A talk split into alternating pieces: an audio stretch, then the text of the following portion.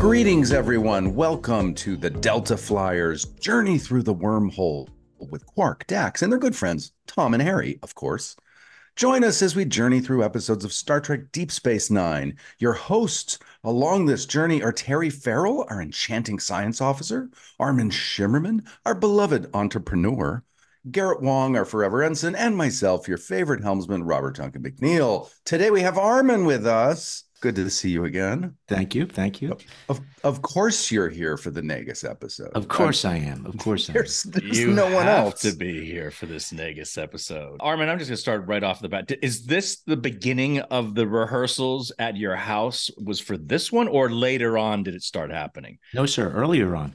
Earlier, Earlier. on. That's Yes, what I earlier thought, on. yeah. Okay. It was. It wasn't just that I was working with Ferengi. I also worked with Renee. I, re- I worked with Odo uh, before these episodes. Um, it, it, it's my theatrical background. I, I, Yeah. per- you know, we don't get enough rehearsals on the day Yeah. of the shoot, so I Mhm. just uh, and, and the prosthetics made things difficult. So Yeah. I just wanted to be ahead of the curve. All right. Good for you. Garrett, Yeah. I don't know if you know this, but I rehearsed What? this podcast on my own. Really? I actually, yes, I spent all weekend rehearsing this podcast I- so I could be prepared. So you know get all your lines correct you- the first time Exactly. out. Yeah. So while you're rehearsing, do you also play me and I Armin play you and Terry Armin as well? and Terry. Yes, so I you do. talk to Yes. yourself. That's I wonderful. have to, but it's yes. I- I don't care how you play me, but I'd love to see how you play Terry. yes, I'd like to see that. Okay, that'll be a bonus feature we will Yes. release. That- um, we got to talk about some birthdays. All right, we've got okay, okay. uh, Hold on. a few birthdays uh, uh, around this episode here. Mm. We've got Lee Lisle on February 13th. Happy birthday, Lee. Happy birthday, Lee Lisle. Happy birthday, Lee. Lee Lisle. It's so easy. It just comes trippingly off my tongue. Yes. And also, we must say happy birthday to Paul Johnston, February 13th as well. Happy birthday, Paul. Happy, Happy birthday, birthday, Paul. Paul. Mhm. And another birthday on February 13th. Rich Gross also on February 13th. Happy, Happy birthday, birthday. Happy birthday. We have one more birthday. Holly Smith, happy birthday to you, February 16th. Holly, we love you. Happy birthday, Holly. Happy birthday, Holly.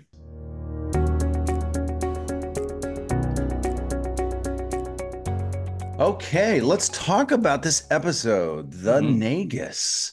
Uh, Mhm. we can start with our poetry synopses. I will, Okay. I will start with my limerick just to Go. kick the kick it off. Do it. Here we go. My poetry synopsis for The Nagus. The Grand Nagus arrives from afar and makes Quark the new Nagus bizarre. Jake's behavior needs a troubleshooter, though he's just Nog's school tutor. In the end, Quark's back to running the bar. Oh, Oh, wow. That's, a, very that's a nice. nice Thank you. one. No, thank you. Thank really you. tight. Really tight. All right. Here's my haiku for the Nagus. The Nagus has landed. Nagus Quark must watch his back.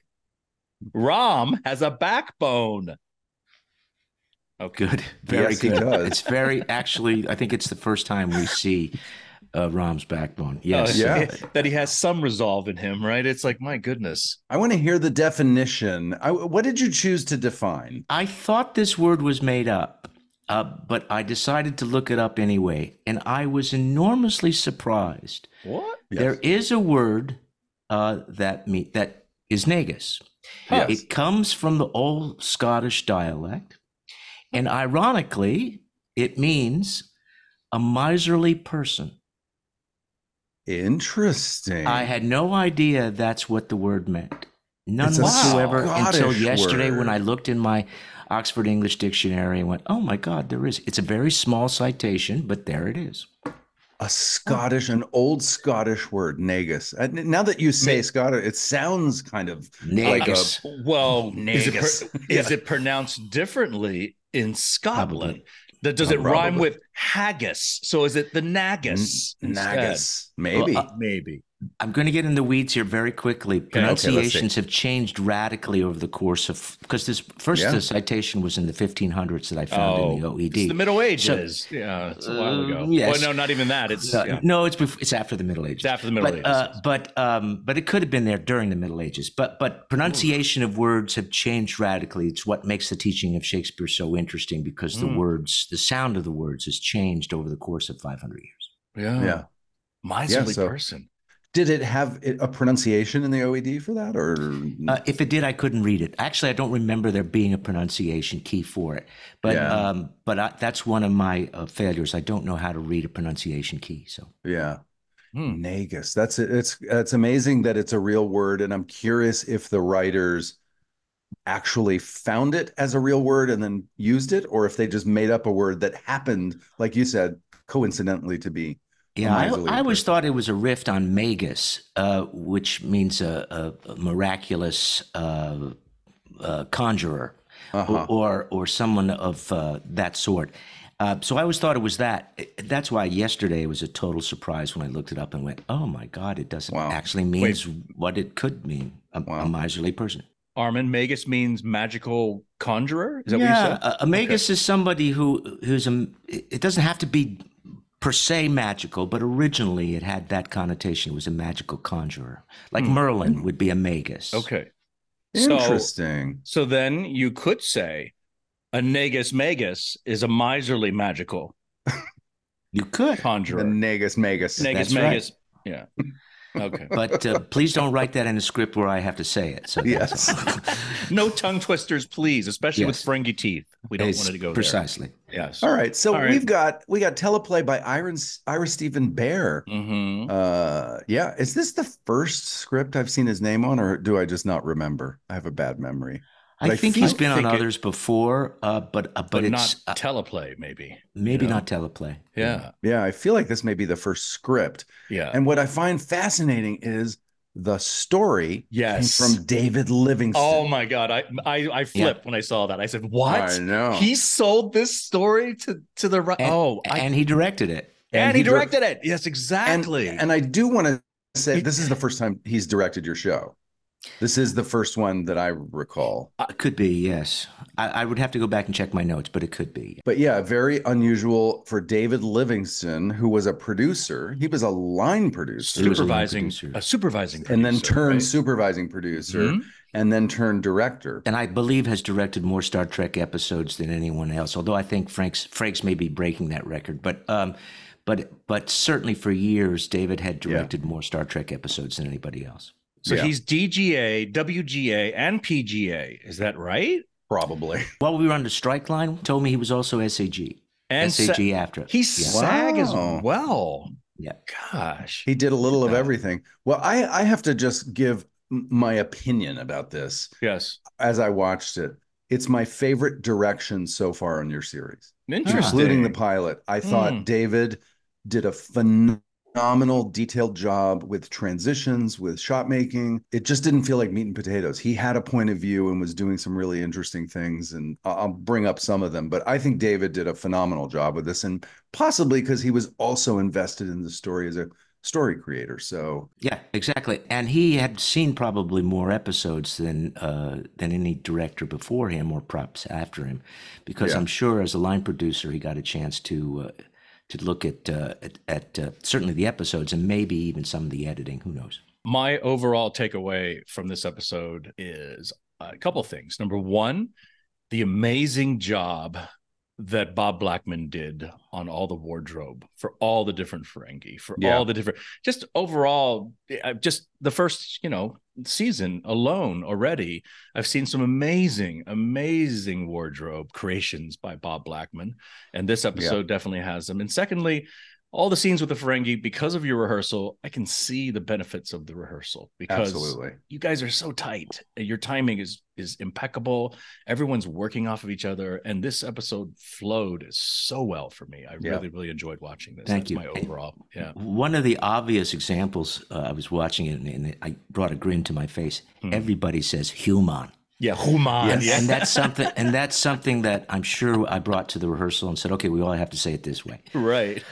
yeah. Even Aron as Nog, even, even Aron. Aron. when he talks yeah. to Jay. Yeah. He calls him a human. Armin, it is it is a bit of a derogatory way of saying it in a way. Oh, absolutely. I, feel, I, I definitely feel like this is the Ferengi They're going to treat the Ferengi badly. The Ferengi are going to treat I, the, yes. the humans just right. as you're going to mispronounce their name entirely. Exactly. they're, they're, just humans. Yes, yeah. I love it. Okay, for our guest stars, we had a, a big group of guest stars. We had Max Grodenchik as Rom, mm-hmm. Lou Wagner as mm-hmm. Krax, as Krax, mm-hmm. Barry Gordon as yes, and Barry Matt. Gordon. Barry Gordon. Yes. It's important to know Barry Gordon. I think at that time, I'm not sure, but I think at that time was the president of Screen Actors Guild. This is before the merger, so it was oh. just Screen Actors Guild. Oh. And and Barry uh, was indeed the president. Uh, uh, producers don't like necessarily to bring the presidents of Screen Actors Guild uh, onto a set right. because they're always right. fearful that uh, they're going to enforce rules uh, that normally are are tripped over. But Barry was there.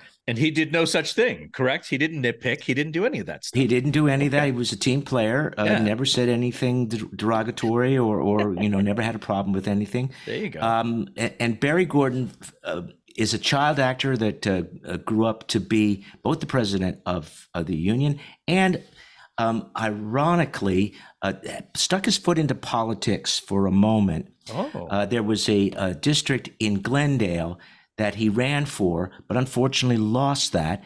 And uh, he lost it to Adam Schiff.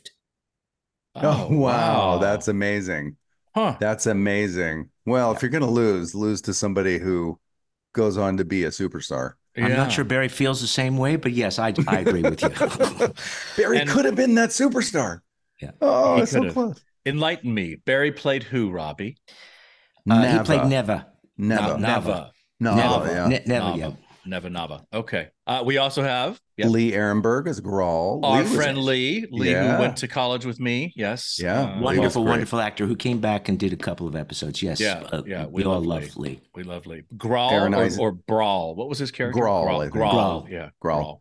Mm-hmm. Aron Eisenberg as Nog, of course. Mm-hmm. And we had Tiny Ron as Mayor Maihar'du. Maihar'du. Maihar'du. Maihar'du. Maihar'du. Is that his name or is that his title, his position?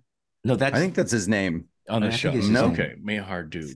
Maihar'du. Yeah, I think somewhere in the episode they they he, they talk about putting Zek to sleep, and it's a, it's whatever his species. It's something that they do, like Vulcans or whatever. So I think I mm, don't. I, I, I think Maihar'du is his name as opposed to his species. Okay. Well, Tiny Ron's makeup, I have to say, was super cool. I loved that alien makeup. Really cool detail in the face. Felt different than, you know, it's hard. It's hard to invent new aliens and new yeah. new makeups, and I think they did a great job there. He was an enormous team player. Always was in all the episodes that he appeared in. As everyone knows now, that mm-hmm. we were rehearsing at my home mm. uh, before we got on the set, and and Tiny used to come to our rehearsals, even though uh, he's a mute. He doesn't ever say anything. Yeah. Well, that's a team player. And that's a team player. Yeah. I don't know if you know this, Armin, but Tiny Ron showed up on our show oh. as a mm-hmm. member of the Hirogen species, this hunting a hunter species, which is sort of very nomadic and they're very tall. And he was the first original Hirogen on our yeah. show. And his wardrobe was literally this huge armor thing that was so hot. It was basically wearing a wetsuit, you know, like a five millimeter wetsuit. And I, we walked outside of stage eight and nine, and he goes, "Look at this!" And he put his hand down, and all this sweat just came out yeah. from the sleeve. He just squeezed it out. I was like, "Oh my gosh. It was a full body prosthetic, basically. Yeah. The costume yeah. was made of the same kind of rubber and yes, layers. Completely covered. But, Face was all there was there yeah. wasn't one piece of his skin showing. So completely covered like you were pretty much. And then everything with that wardrobe was so hot. Last guest star is Wally Shawn. Wallace Shawn as Zek. Did oh, I got a question? Did Wally come to your house for rehearsals? He did. He did. uh, Wally came to I think all of them, all the times that he appeared, God, I think he came great. to all of them. He He's, may have missed he, one, but he didn't make most of them. So yeah. I, I have to ask you this, Armin. Uh, did Wallace enjoy playing this role? Was he in? Did you find that he had he relished having this role? Just give us a little, you know. Sure, I'll give you an anecdote very quickly to answer yes. this question. Please. So, about the third time that uh, Wally and Zek appeared on Deep Space Nine, Renee and I went up to Wally in the in the makeup trailer and said, "Wally, we're so glad you're here. We wish you were here more often. Why don't you show up more often?" And he said, and I won't do his voice, uh, but you can picture or you can picture in your mind the, yeah. the sound of his voice. Yeah. Uh, he said, "It takes me six months to forget how much I hate the makeup." but, Very well said. But yeah. he he uh, he always did a brilliant job. I loved working with Wally all the years that we worked together, and he was he was terrific. And he does something in this episode uh, where I wish he had done something else. Yeah, he did do it in rehearsals, but the but David didn't let him do it. And oh, when we oh. get to that scene, you talk about that. Okay, we'll talk okay, about it. Okay, I, I will say I love his laugh that he comes up with yeah. throughout, and that's iconic graphic Zek. You even he, he, that laugh shows up in this episode, yeah. and it and it is iconic graphic for Zek for all the times that he's appeared. Yeah, yeah it's wonderful. It's wonderful. All okay. right, there's our cast. Let's get into the story. Uh, uh, this episode aired originally on uh, March 22nd, 1993. Mm-hmm. That was the air date, a March episode. We're in the airlock. The airlock opens up, and this Ferengi uh, looks around to make sure the coast is clear. And then this caped figure is escorted out with a cane. And the cane or the staff has a gold Ferengi head or or scepter, as it's called later at the yes, top. Yes, the scepter.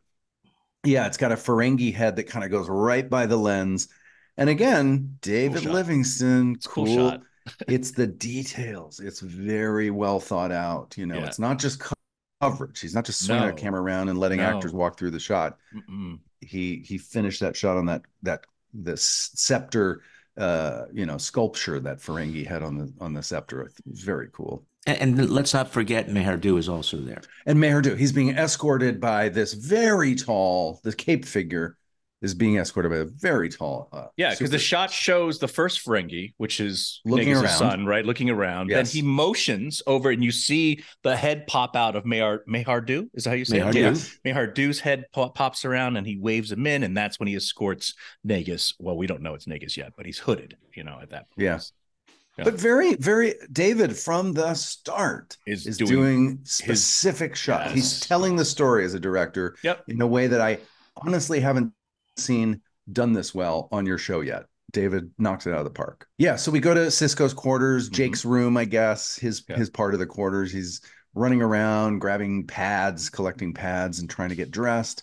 And Cisco comes in and says uh, that maybe they can go to Bajor for this big gratitude festival. He wants to take Jake to the gratitude festival, the biggest Bajoran festival of the year, and yeah. a side trip to the fire caverns, which is something that uh, Jake has wanted to do. So this is something that Jake has already showed interest in, and he says we can do a side trip to the fire caverns. But after finding out that that trip will take three days, Jake asked to stay on the station.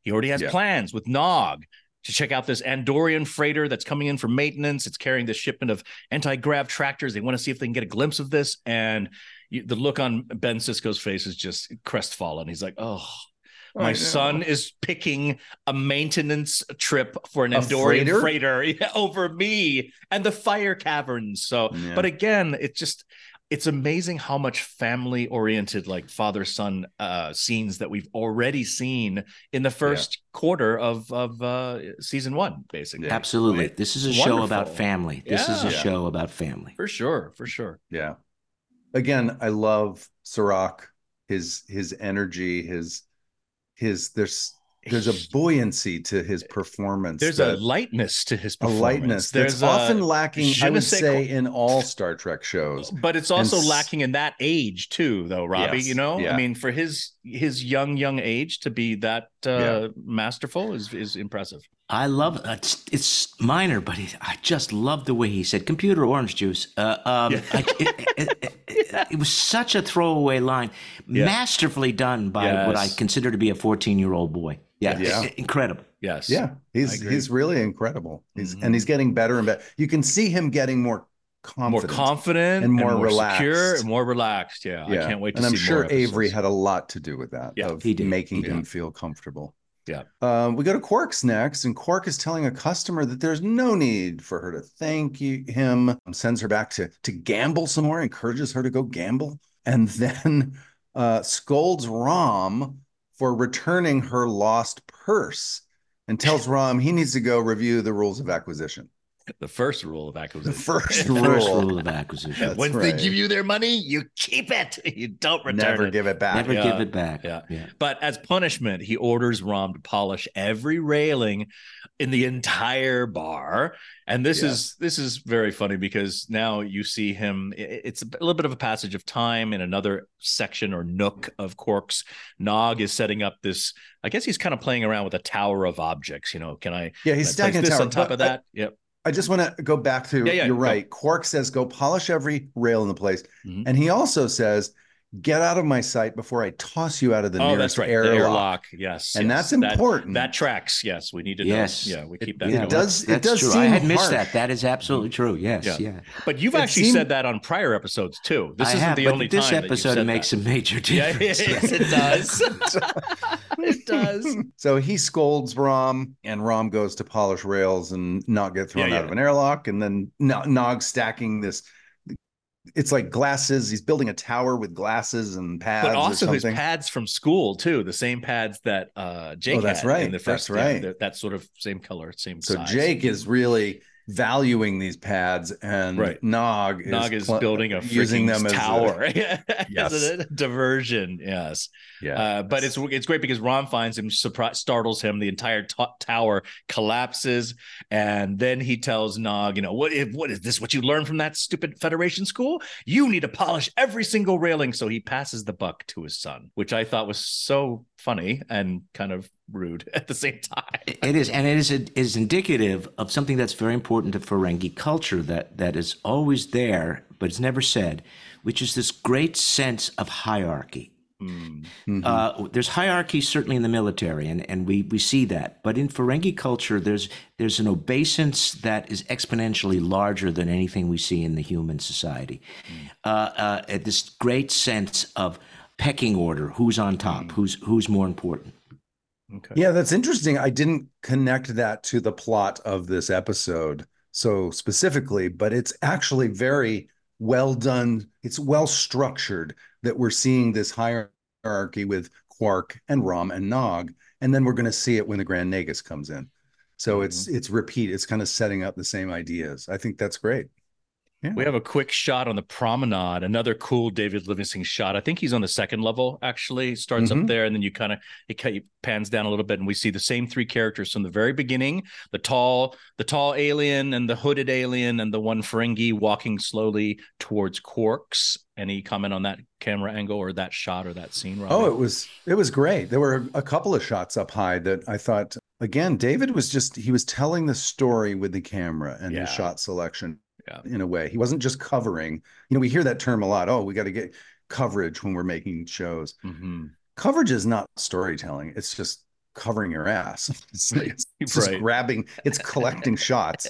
Storytelling is when you use that camera very intentionally, and Mhm. David does that very well yes, he does. you know as Yes. as frustrating as david could be sometimes with a dozen or more takes and you're just like what are Just you a dozen. for? yes a couple dozen as frustrating and the hours were longer with david let's be honest they were always longer but his shows turned out well like And it's not just the camera.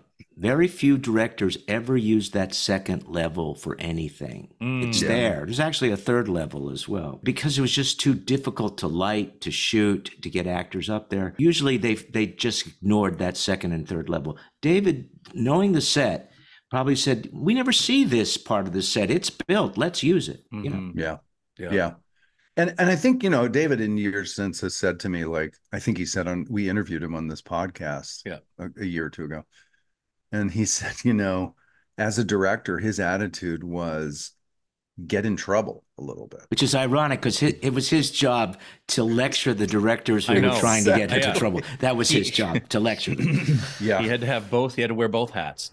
yeah but he would do things knowing how difficult they were knowing it might take more time no but he would he would intentionally push the boundaries in ways that other directors don't want to take the time like you said they don't want to take the time to go up to the balcony they don't want to take the mm-hmm. time to do a more challenging shot, and David would do that. So now, when you're talking about the third level, you're talking about within Quarks, though. That's right. You're not talking about in the promenade. The not, promenade not the only had the main level and the upper level, the mezzanine. Yeah, that's right. Okay. And we're and we're going to see an iconic shot in this show that that uh, we've seen perhaps in other shows as well okay. of Deep Space Nine of of the two boys sitting by the rails. Oh yes, that, yes. that became an mm. iconic shot for our show as well. Yeah, I love that shot. Yeah, and w- when we get there, I'd love to talk about that because that's okay. the first time I've ever seen that. And yeah, I wonder if that was David or if you yeah. even know. But we'll we'll, we'll talk about it when we get there. We move into Quarks, and Quark is telling a joke to Morn. Is Morn played by Mark Allen Shepherd? Is that correct? Yes. Or, okay. Yes.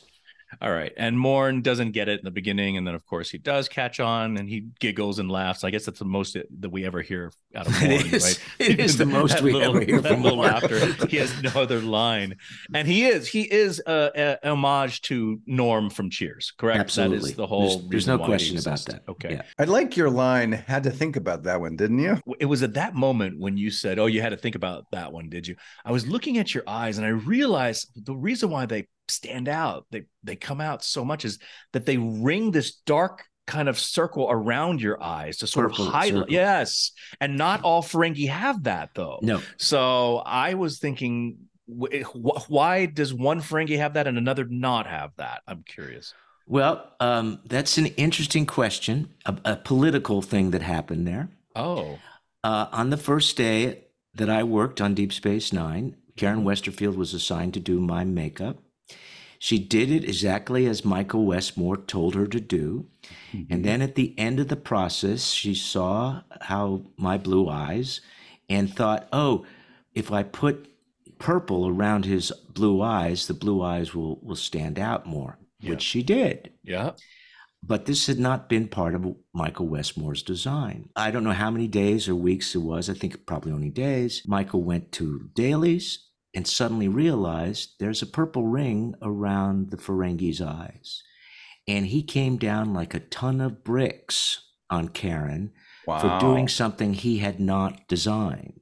Oh, okay. Now, as it turned out, Karen was absolutely right for the very reason that you just said. Oh, it, and and yeah. and because they'd already gotten it on film, it was several days of yeah. film, I would yeah. imagine, that they just couldn't change it. And so uh, uh, yes, Quark has purple around his eyes, yeah. and you'll notice Rom has a veil behind his head, and Quark doesn't. And that yes. too was part of the makeup designs. That's that was distinctly designed by Michael Westmore. The difference. Well, the, the veil. veil. is is because they didn't want to finish the back of that person. It's not that they didn't want to. They didn't because I was the, there when it happened. The budget uh, to do that. Yeah, that no, no, no. The, the the, costume des, uh, design department and the uh, makeup department hadn't conferred about how far the makeup came down and how high the, the costume came up, and so what? when on TNG wow. when I was made up as a Ferengi, when all the process was done, we realized there was a three inch gap of my back, of the back of my neck showing, oh. and and Michael went out and got a piece of material which he stapled to the rubber prosthesis.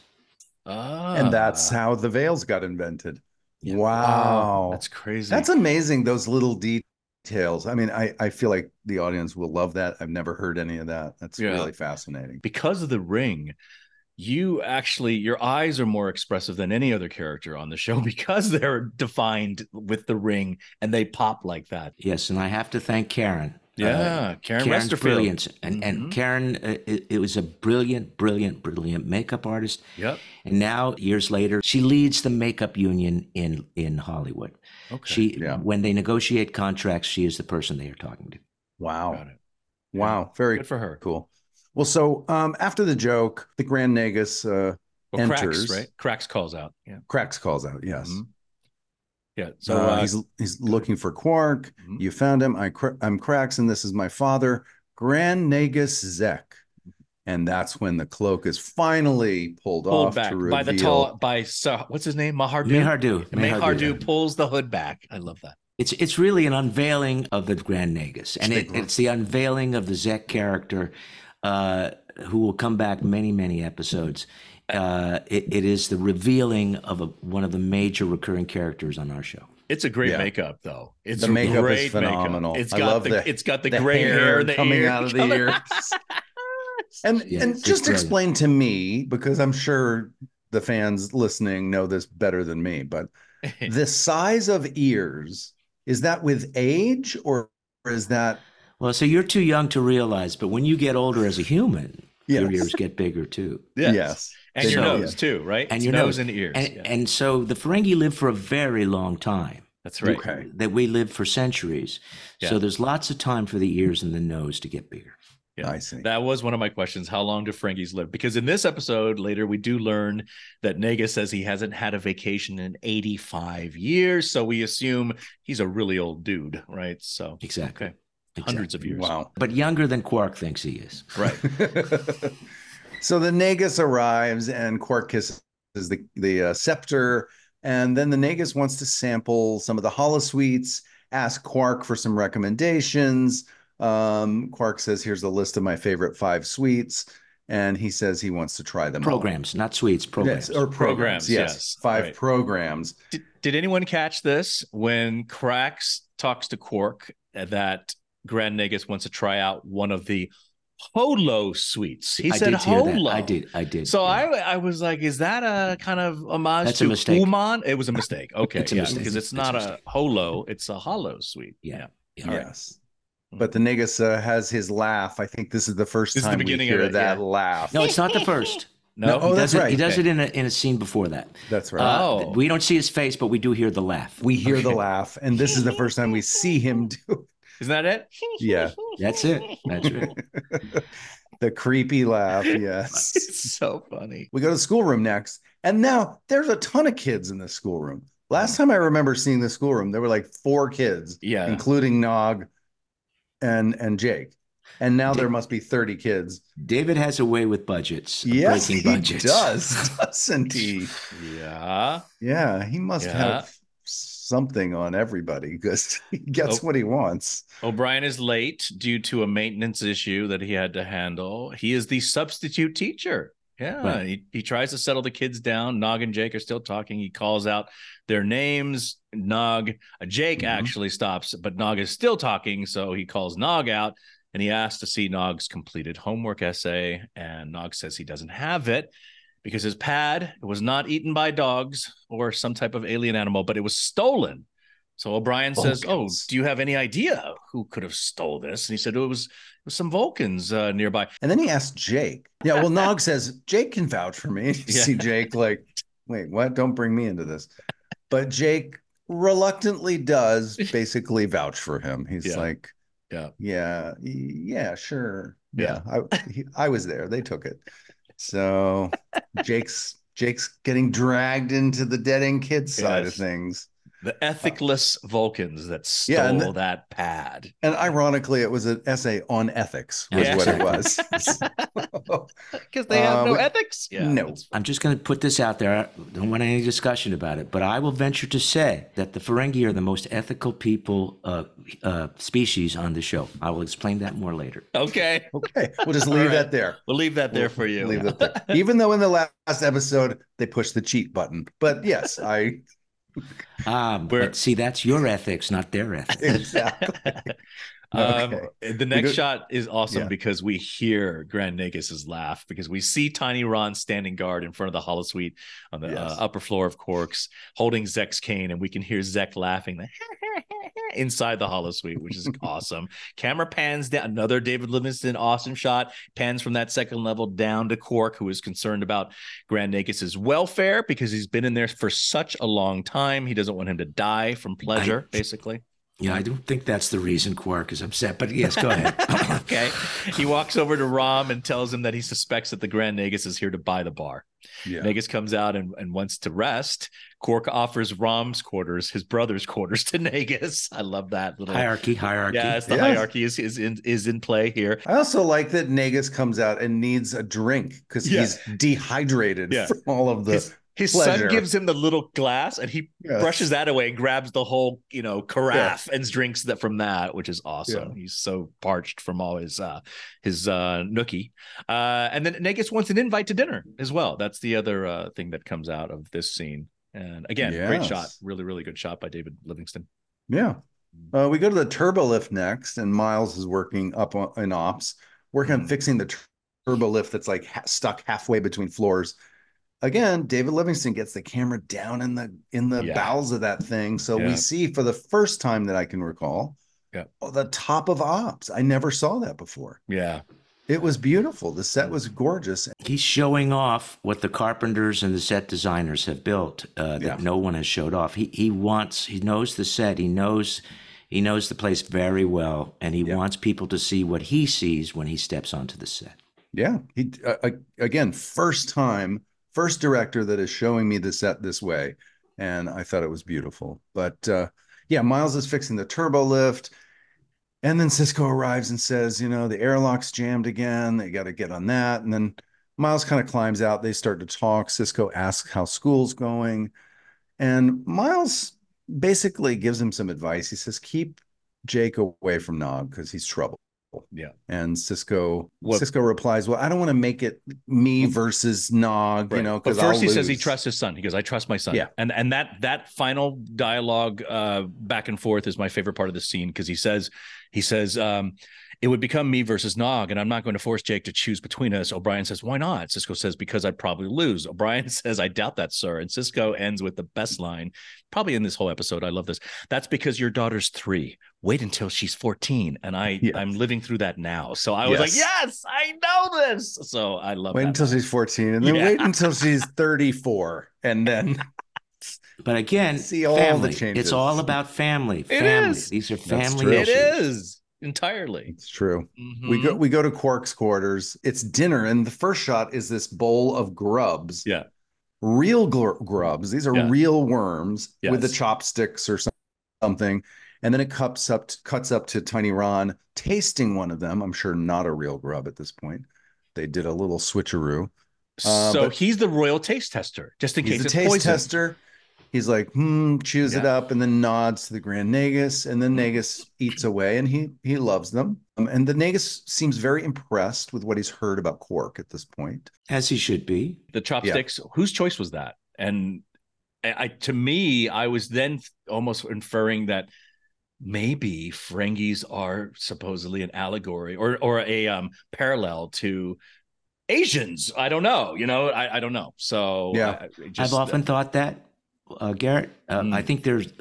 We can get into this later, but yeah. uh, I've often thought that there's a possibility uh, that it could be evasions, Asians, Mhm. uh, but but I have Other I have a, theories. a, as a well. larger theory about Okay. uh, who the Ferengi reflect. But I I've always said after the show was over, if I had it to do over again, I would Yes. have studied Chinese culture a little bit more for, Mm. for a better understanding of the Ferengi culture. Yeah, I mean that's a very it's a very specific choice to ask the actors to use chopsticks to eat their meal, right? So it, it's I definitely. an wonder if though a lot of times, a lot of times, the props guys would just pick something that looked cool. so it's an arbitrary choice. Then It could have literally been an arbitrary choice that we are imposing. we our, are imposing our, own will on. onto it. Yeah, because often, especially with food stuff, they just th- mix together.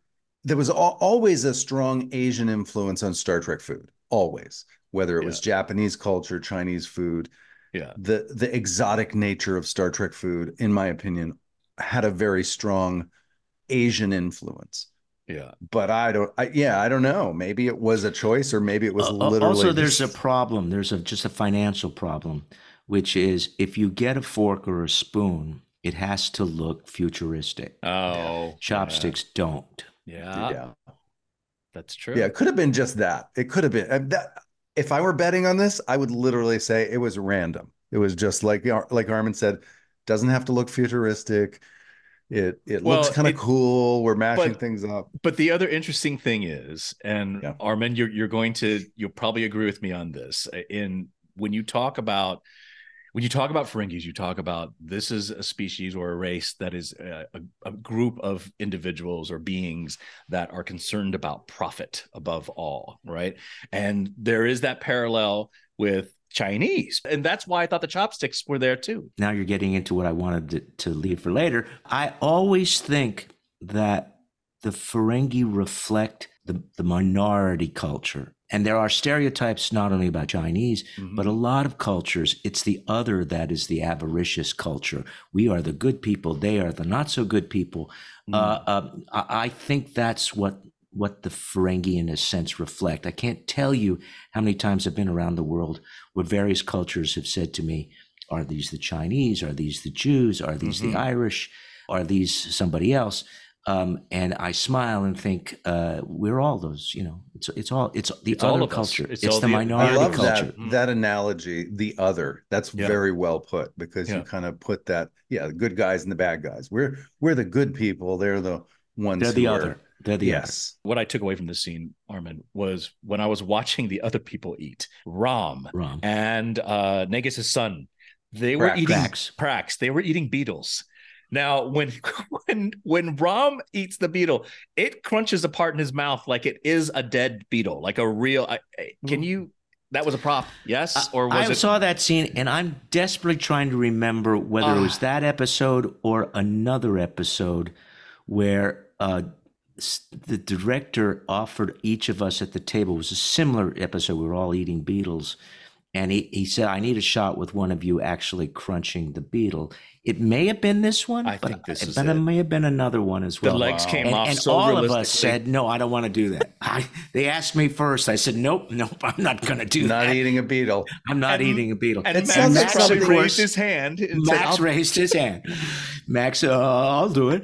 And um, it, it sounds and, like something David Livingston would ask too. Yeah, like that's exactly what David Livingston. Goes, I need a real beetle. I, but guys, I could see David. I could see David goes. You, you don't have to swallow it. You don't have to swallow it. Just just bite into it. You can hear his like manicness, right? Going, right. Just bite into it. It's fine. Max, can you do it? Great. I love you. Okay. And, and I can promise you, whether it was this one or another episode, yeah. whatever that take was, whatever that day was, yes. it was only one take of that. Yes, I would. It was one so. take of that. Sure. Yeah.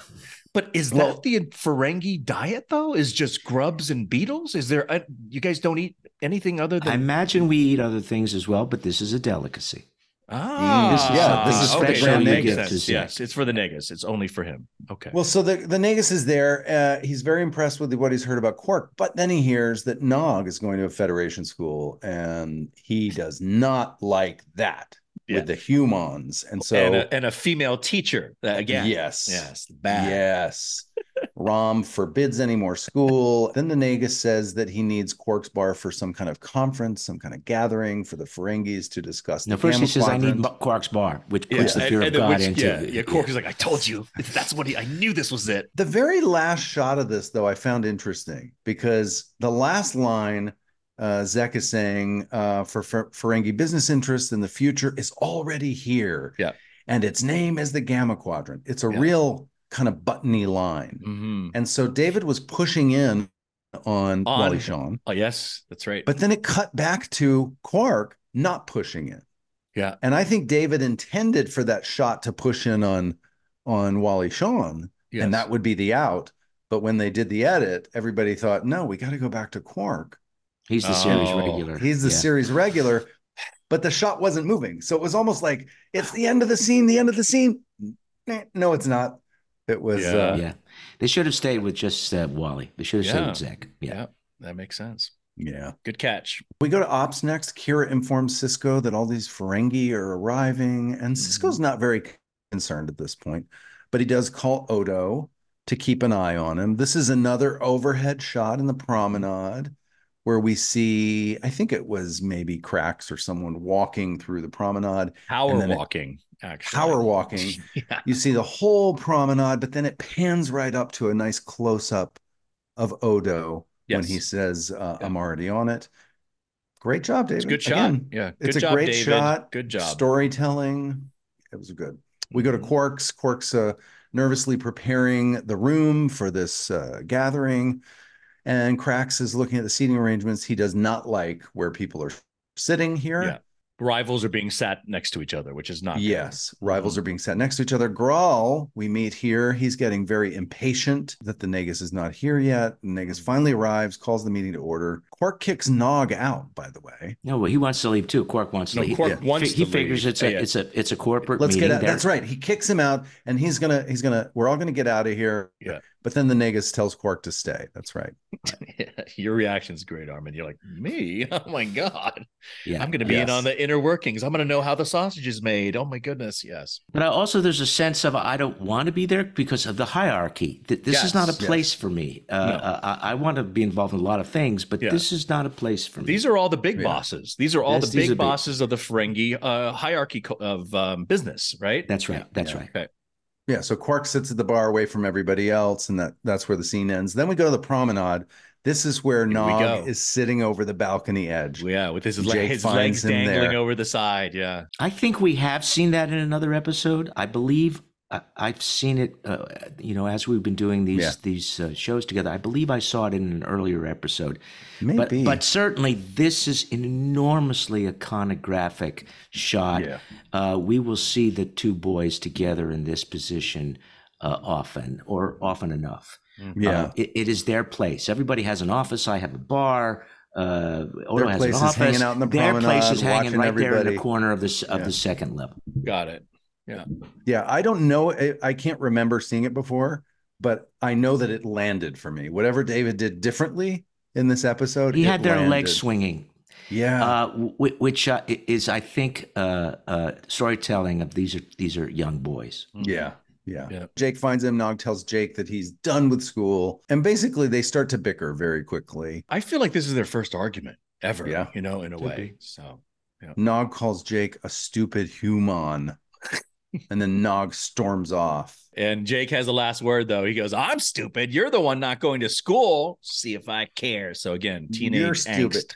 I'm not stupid. You're, You're stupid. Yeah, they're very young boys. Yeah. Very young boys. Mm. Uh, go back to Quarks. Nagus is uh, talking about business is great in the Alpha Quadrant, but the rep, their reputation is what's holding them back. Right. Their reputation that they can't be trusted. Mhm. And he says the Gamma Quadrant is a blank slate. Nobody knows about this reputation there. Didn't he say it's like the good old days all over again, boys? Yes, yeah. exactly. Yeah, and he he lets everyone know that he's chosen a successor. Deep Space Nine touched upon a lot of subjects that other shows hadn't touched upon, uh, at least up until that moment. And here is one of them. We're talking about business ventures, which is certainly part of every uh, uh, commercial culture. Um, and and this is the first time, even if it's by Ferengi, that, that it, these are serious. Uh, the cheating, of course, is that that's comic. Yeah. But but the idea of how to progress your business in a in an adverse situation, how do you do that? And here's an opportunity. Let's take advantage of the opportunity. This is this is I think business.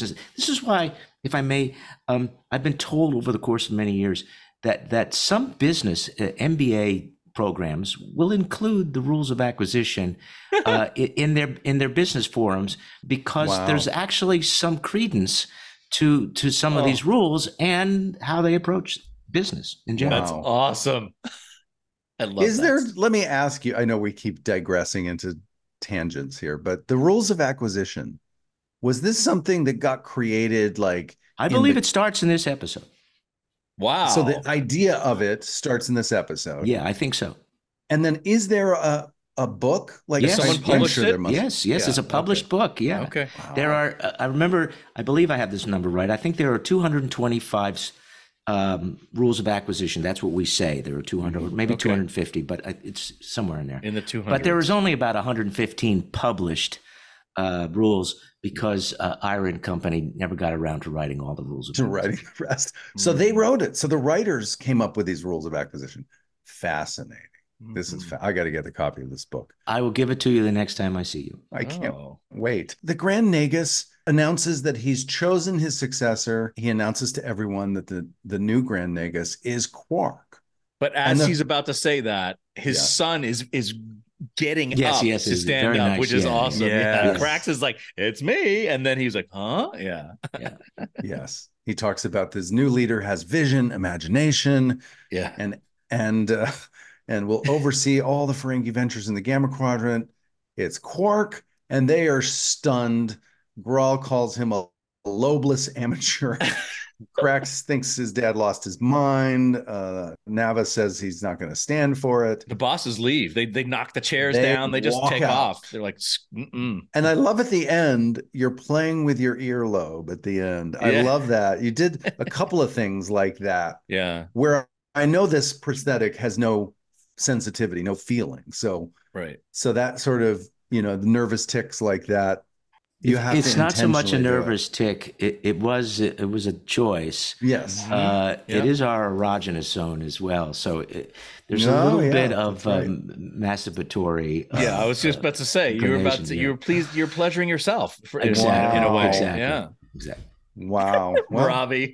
so many levels that it works hey, on. Look, ear nookie. It's a thing. Yeah. All right. We go to Sisko's quarters next. Uh, Jake is just playing with his oatmeal. He's just dump, you know, stirring the cold oatmeal. Sisko asks what's wrong, and Jake says that Nog is not going to school and doesn't want to be friends anymore. And Sisko says, Well, you know, human values and Ferengi values are very, very different. And he invites Jake to play baseball after school, but Jake says no, he's got something he's got to do. Yeah. And he seems like he's got like a light bulb moment. I got to do this, but we right. don't know what it is. Right. And neither does Sisko. Mm-hmm but he's I feel like Sisko is playing this whole thing well, so well. He is, but having, he's but he's not trusting Nog. He really feels like there's some type of nefarious thing happening, right? I mean, he's not. But he's he's being patient enough. He is being very patient. Play yes, out and yes. not jump in too quickly. Yes, yes, correct. Certainly, at this point, the the offstage relationship between Avery and Cirroc had matured and and and I think at this point Avery feels very uh, fatherly towards uh, mm-hmm. towards Cirroc, mm-hmm. and and so he's he's I think very involved both as the character and as yeah. the real pseudo father to to Cirroc. Got it. Well, we go to the promenade. Quark is very excited to be the new Nagus. Grant kind of joins him on this little walk and talk says that they're going to be new best friends and that Gral will protect him yeah. from all of these others that are very jealous and could be a danger to Quark. Mm-hmm. And you can see Quark start to panic. He never thought about like you're a target, I guess, when you're this this powerful. Gral is sort of blackmailing him in this scene. Bottom line is he's he's letting him know that there's danger from other people, but you never know who where it could come from. So you better you better treat me right.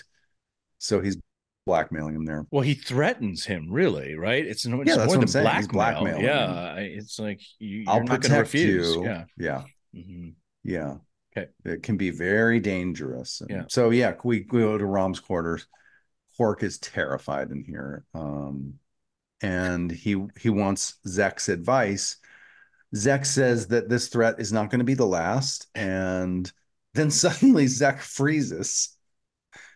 he freezes, and Tiny Ron checks him, and it looks like he's dead. I, at first, I thought he can't be dead. Like, that's not with the hands sort of stuck out. I was like, no, it's like it's a, dead beetle. Yes.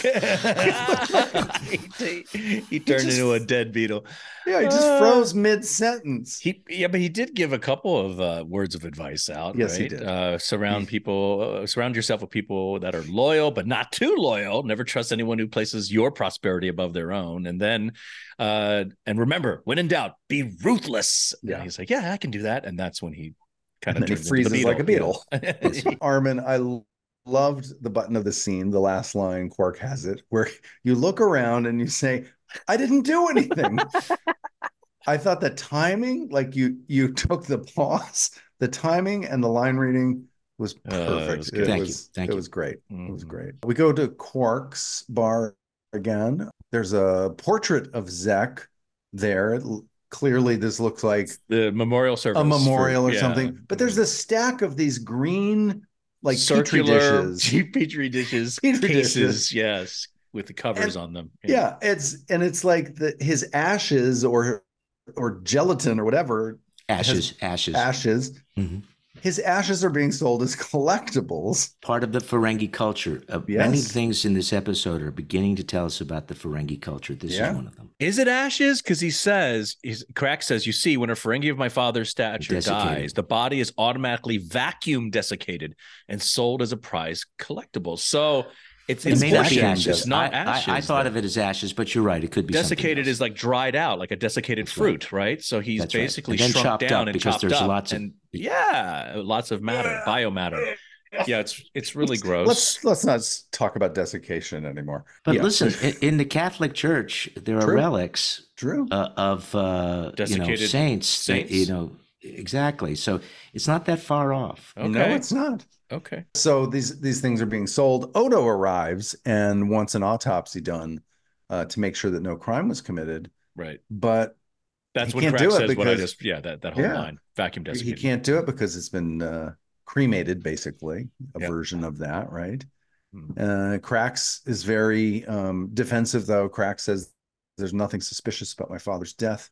Um, it was caused by a massive infection of the tympanic membrane, a chronic condition.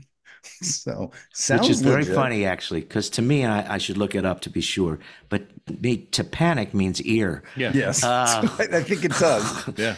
And so um, i thought that was clever very clever. Yeah. A massive infection ear infection. Odo cannot do his investigation here. When Rom comes up to Quark in this scene and he says, like, well, now that you're Nagus, uh, what about your bar? I could take over, right? And then that's oh, when yeah. Quark has that huge hysterical laugh yes. about you run my bar. And that's when Odo comes in and says, Not exactly overcome by grief, are we? Like that's how that's how that's the middle of that scene, but still a really funny moment of you laughing. It's very funny. Yeah. You do, literally yes. do a spit take with the drink and then the oh laugh. Oh god, that was but great.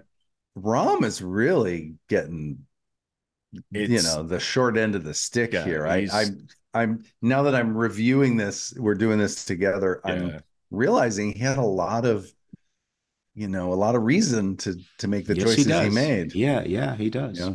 He's treated very badly by his brother. Absolutely, and this is yes. the episode where where the uh you know the straw that broke broke the camel's back is this episode for Rom.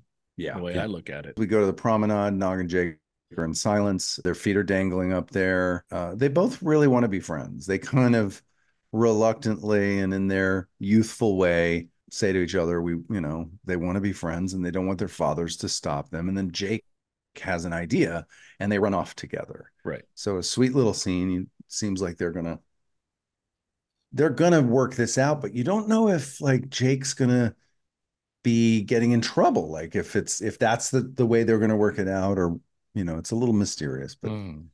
it's a lovely moment. It's a yeah. lovely moment that leads to a very lovely uh, resolution. Yes agreed. We go to we go to quarks again and quark is really feeling cocky at this point as the new nagus. He's pretty confident. He's pretty full of himself. Well once you have a cape on yeah you're, yeah, you're gonna feel superhero. i'm a superhero. you're, you're superhero now you're telling Odo to kiss. You know, it's tradition. Yeah, Odo, kiss my cane. Kiss my cane. Odo walks off, does not want to kiss it, and then Quark sees some change fall on the floor. One coin rolls one into coin, his view. Yeah, and he's like, "Should I get that?" He well, he, Nagus, yeah, he puts his should. foot over it, right, to cover it yes. so no one else can see it, and then he looks around and then drops down to go pick it up. But at and, that, yes. that exact moment, that that that weapon flies yeah, flies over explodes. his head. Yeah, yes, yeah. somebody's trying to kill him. Yep. We come back and they're examining the crime scene. There's Sisko, Miles, Odo there. Miles explains that this was a Ferengi device, explosive device that locks onto a particular person's body odor, their pheromones. Yeah. A Ferengi locator bomb. That's what they call it. Now, and do it's... Ferengis have a particularly strong BO or is it just I don't I don't think we ever came across that again. Again? Um, uh, no? Or is it a signature? I don't, I don't know. No, I, I, think it was I, just uh, just a way to uh, you know yeah I, I, don't stigmatize think... the Ferengi, but um, I don't know. exactly. Well, That's here's the thing: if like. Ferengis were extremely stinky, I don't think anyone would come to your bar. You know what I'm That's saying? So right. I, I really right. feel like it's the, the, pheromones. Like I can't, I cannot. If I'm standing next to Robbie, I can't smell his pheromones. Okay, but those pheromones, pheromones, are very powerful. They're right, and as I'm you know from saying, a previous scene, the Ferengi like to brush their teeth, so yeah. there's that. Yeah, that's true. Yeah. yeah, so they're yeah they have got good breath. I, yeah, it, it, just seemed odd that it locks onto a person's body odor. Yeah, I don't know the way it was worded to me. I was like, it felt like it was implying that they have, you know, they need yeah. deodorant or something. Bashir arrives finally. Finally, my, my favorite character, Your favorite dude. Finally, Team Bashir for Robbie. Team Bashir. He arrives. He says he's been uh, treating Quark, and and that they should come, you know, talk to him.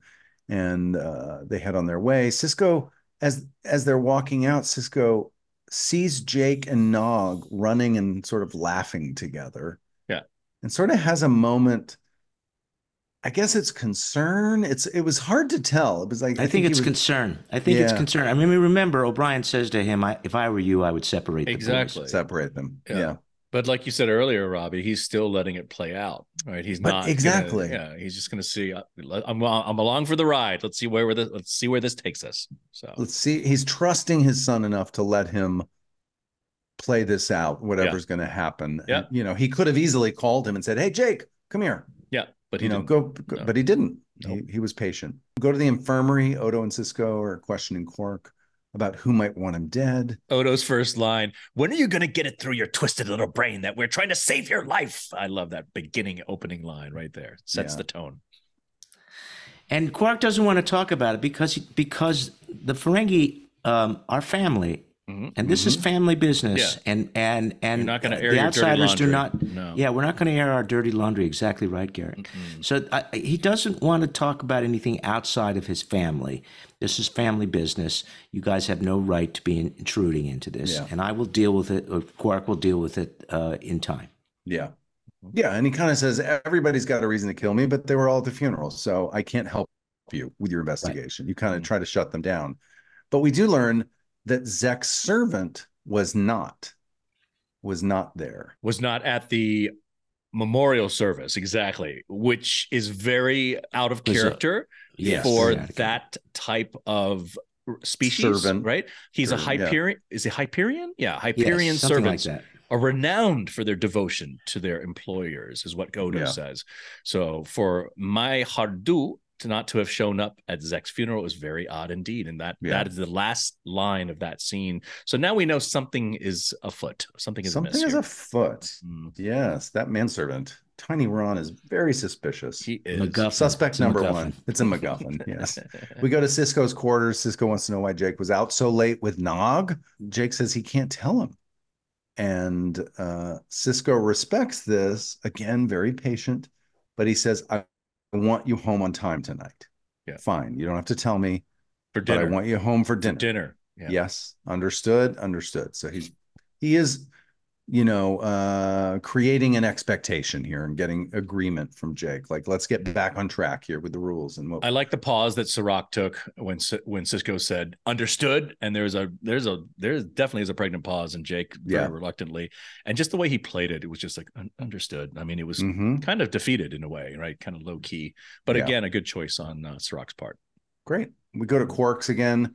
Quark is holding court at this point he's handing out permissions for businesses uh, and getting a split for himself. So yeah. he's he's playing hardball, but he's uh, he's starting to you know basically give out territories and and agreements with everybody on who. This is your what. scene with Barry, right? Barry's talking about giving, yes, Barry's, uh, Barry's there in front of me now. Yeah. Now I hope you all caught that. That's a pastiche from The Godfather. Oh, oh yes, yes. Oh yeah. god dang it! I should have known that. Yeah. it's definitely a pastiche of the Godfather. I mean, yeah. they gave me a they gave me a cat. It's not a cat, but uh, oh, what uh, was that thing? That puppet? Yeah, uh, we don't know. We never saw it again. Animatronics? No, no, no, no. It was a puppet. There was a guy underneath the desk manipulating the puppet as I stroked it. All right. Uh, but the, the blinds are drawn. Yes. The, the look of it is from The Godfather. Oh, yeah, very, I'm doing very this as well. To me, you know what that thing looked like? It looked like a, a tree branch like a tree branch like yeah. or like a, a yam or something, you know, something some some type of uh, vegetable, yam. yeah, or or some misshapen carrot. Do you have a pet yam? I have a oh. pet sweet potato. But, okay, oh, that's nice. That's nice. so yeah, I mean, he says you, you come to me and you you, you didn't do this for me. You did. It's right out of the Godfather. it, it is, is, the Godfather. You're right. Yes, this is the Godfather yeah. scene. Okay. Okay. So after he finishes these uh, permissions, Quark heads to the bar. He leaves, and Rom and Krax are left there, and they're very worried because Quark seems to be, uh, you know, handling this really well, and he's going to be popular. But he's also way. giving away the best opportunities, yes. which is which means they're thinking they will be left with nothing. So that yeah. is what they're thinking. Well, I don't know if they both will be left with. Uh, certainly, Krax will be left with nothing. I, right. I, I, think Rom really only wants the bar. Right. And yeah. and but you already told, laughed in his face though. Exactly. Right? So, exactly. So yeah. he's not going to get what he wants. Krax no. not going to get what he wants. No. They they have a grudge against the new Nagus. Yeah. Yes, and Rom sure. explicitly says at the end of the scene that he needs a new plan to kill his brother which no again, question. was shocking that he had shocking. this resolve. I'm like, what? I know. It's My very God. godfathery at this point. Oh yeah, yeah. he's Fredo. Uh, mm-hmm. Okay. Uh, Sisko's quarters. Sisko's got a baseball baseball glove. He's kind of tossing the ball, waiting for Jake for dinner. Dax enters and they talk about Jake here. And Sisko asks for advice. Dax says, Go find him and bring him back to dinner. Sisko asks the computer to locate Jake, and computer says he's in cargo bay 14. Mm-hmm. So Sisko heads over to cargo bay 14. He goes in, he hears some voices, kind of walks a little deeper. Uh, and there he sees Nog and Jake sitting on some barrels at a distance. They don't see him, but yeah. he sees them. And they're basically Jake is tutoring Nog, teaching him how to uh, read, teaching, teaching him, how, him to, how read. to read. Yeah. And yeah, that's why Jake wouldn't tell because he didn't want to embarrass Nog. Yeah. yeah. Um, so so Sisko puts all this together. He's very touched, clearly. Yeah. It's a very sweet scene. And he doesn't interrupt. That cool shot. He He's did. in the shadows and you just see his face back out. He's like, I'm done. Okay. My son is is an upstanding young man. I'm happy. Yeah. Right. And it is also, I mean, not only is Jake doing the right thing, which is very important, that Jake is in Ferengi language is a mensch. This is also the beginning of the arc, the incredible, wonderful, amazing arc for Nog. Mm-hmm. Yeah. That Nog is beginning to to move away from, from Ferengi culture into Starfleet culture, mm-hmm. which will eventually do wonders for him. There is no character on our show that had as big an arc as Nog does. Yeah. Mm. That's awesome. That's beautiful. Mm-hmm. Well, we go to Quark's quarters next. Rom is preparing Quark to head to the Gamma Quadrant to meet all these new business opportunities, I guess. Go go there. And, and uh, Rom asked Quark one last time if if he would share some of the bar profits. And Quark's response is, "Well, this is the way it was meant to be. I was just supposed to have more than you." Hierarchy. Hierarchy. Hierarchy. Yeah. And so Rom hears that and says, okay, let's go.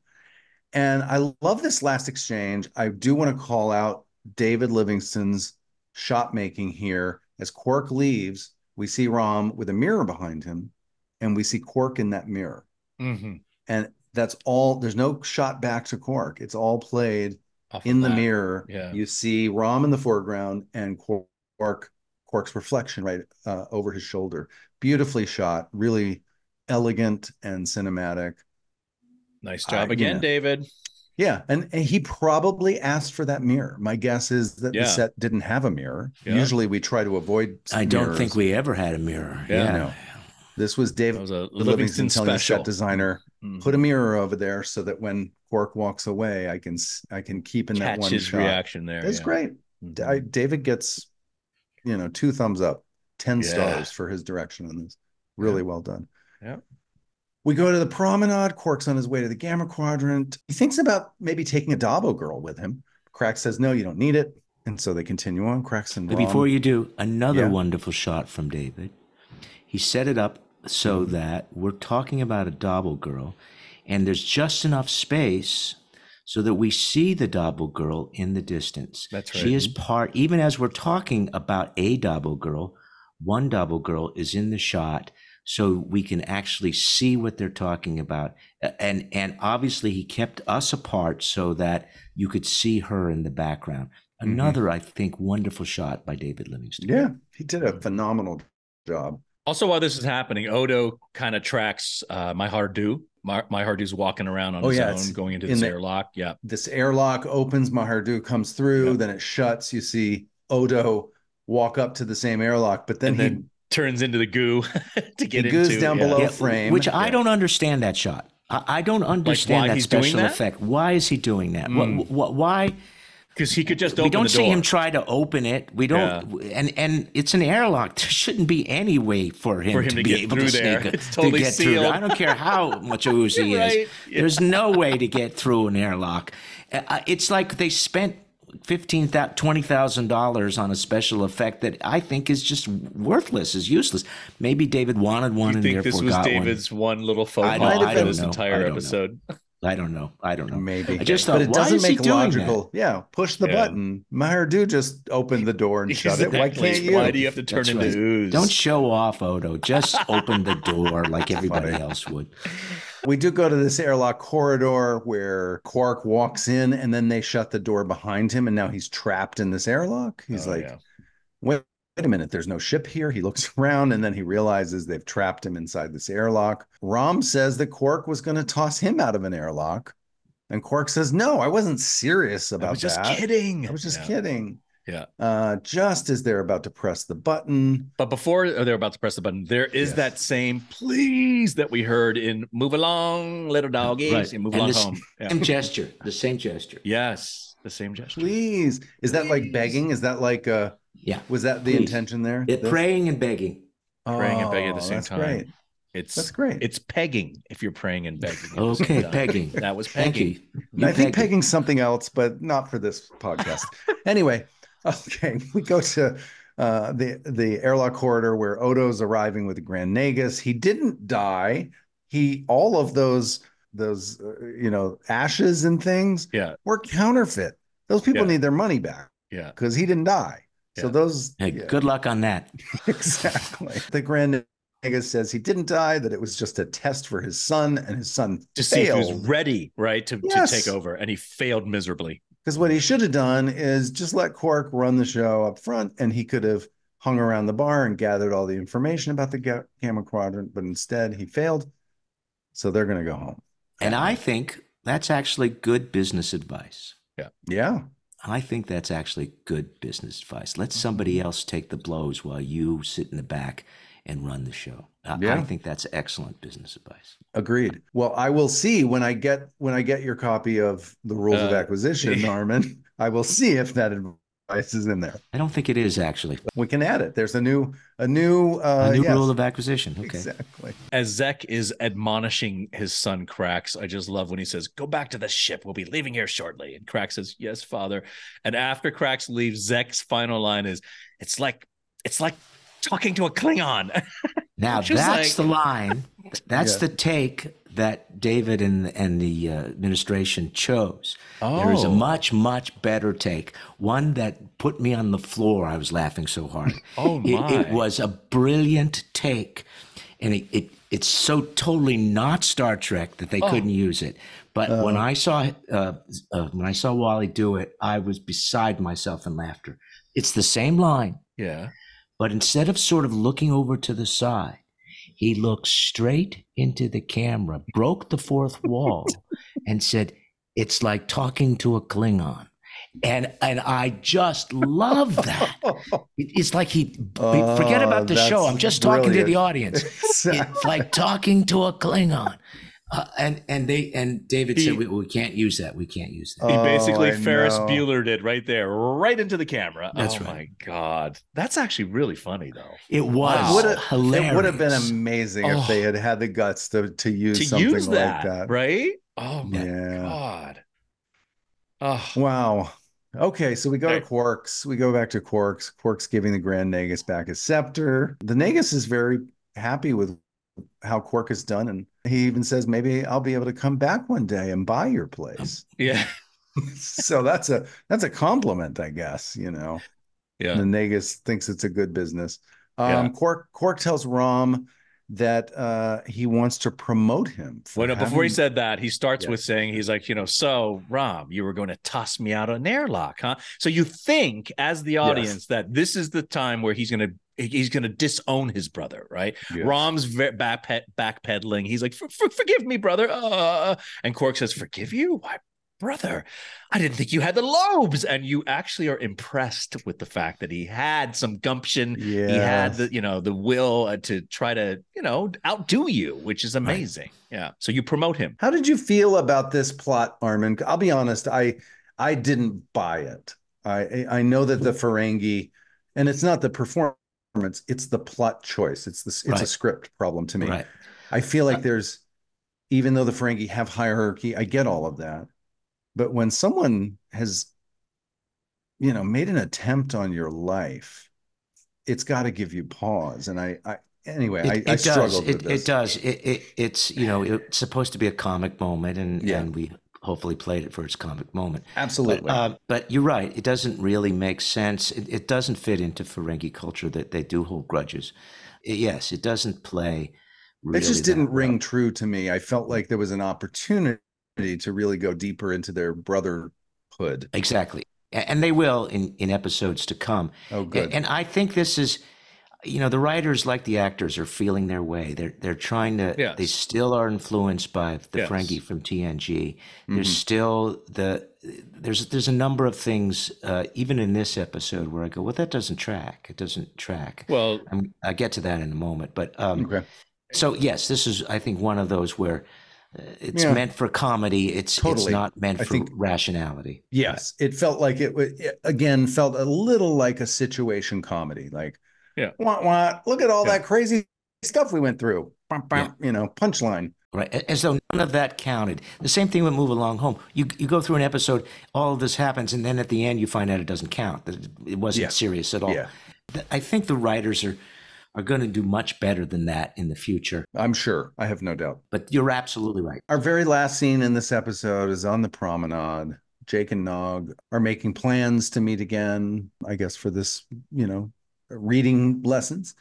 And Sisko calls, uh, sees Jake and he calls him over and he gives him a hug, kisses him on the head, and mm-hmm. says, You know, you're a great boy. Go play with your friend. I I almost teared up there. Yeah, the, that was the, that authenticity of that, and the fathering that that Sisko, the way he fathered and the way he showed respect and love, yeah. uh, it was beautiful. It was beautiful. Yeah, speaking about tearing up, I, I almost teared up in the when he found him teaching him to read. That was the yeah. po- point that I got uh, emotional for sure.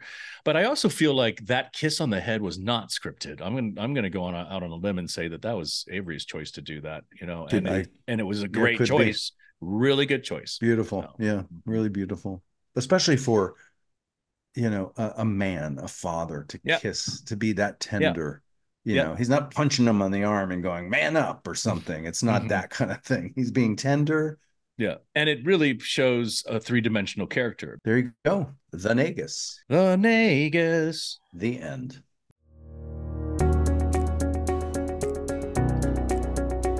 If I had to take all the stories and say, what do they have in common? Hmm. The lesson I took from all the stories is you can't always assume that you know what's really happening.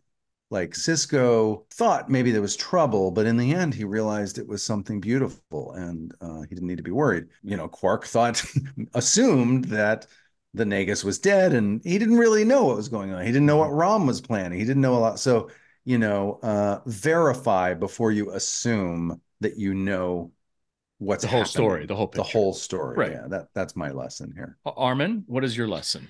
Um, I wrote down navigating the waters of family politics can make for a stormy voyage. Oh, oh. interesting. Hmm. That fits all the stories as well. It's about family all through this episode. The larger family of the Ferengi together and the smaller family of the Siskos together. Mm-hmm. And then there's, you know, the growing family of, of Jake and, and, and Nog. It can get bumpy, but you know, if you get through it, you'll you'll eventually come to a nice place. Mm-hmm.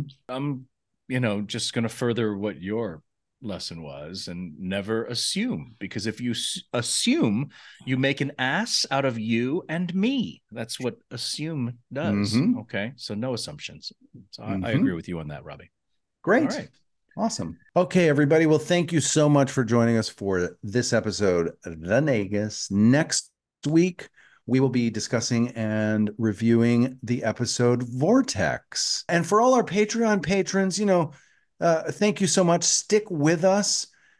Your support means a lot to us, and we've got a lot of bonus uh, material that we uh, want to share with you. We we have questions. We do our ratings we we talk about scenes that we think should have been in the episode. So if you're not a Patreon patron and you want to be a part of of all of that and hear what we think and and and hear what the Patreon patrons are voting on and discussing and what they think, uh, get involved. Join Patreon at uh, patreon.com forward slash the Delta Flyers.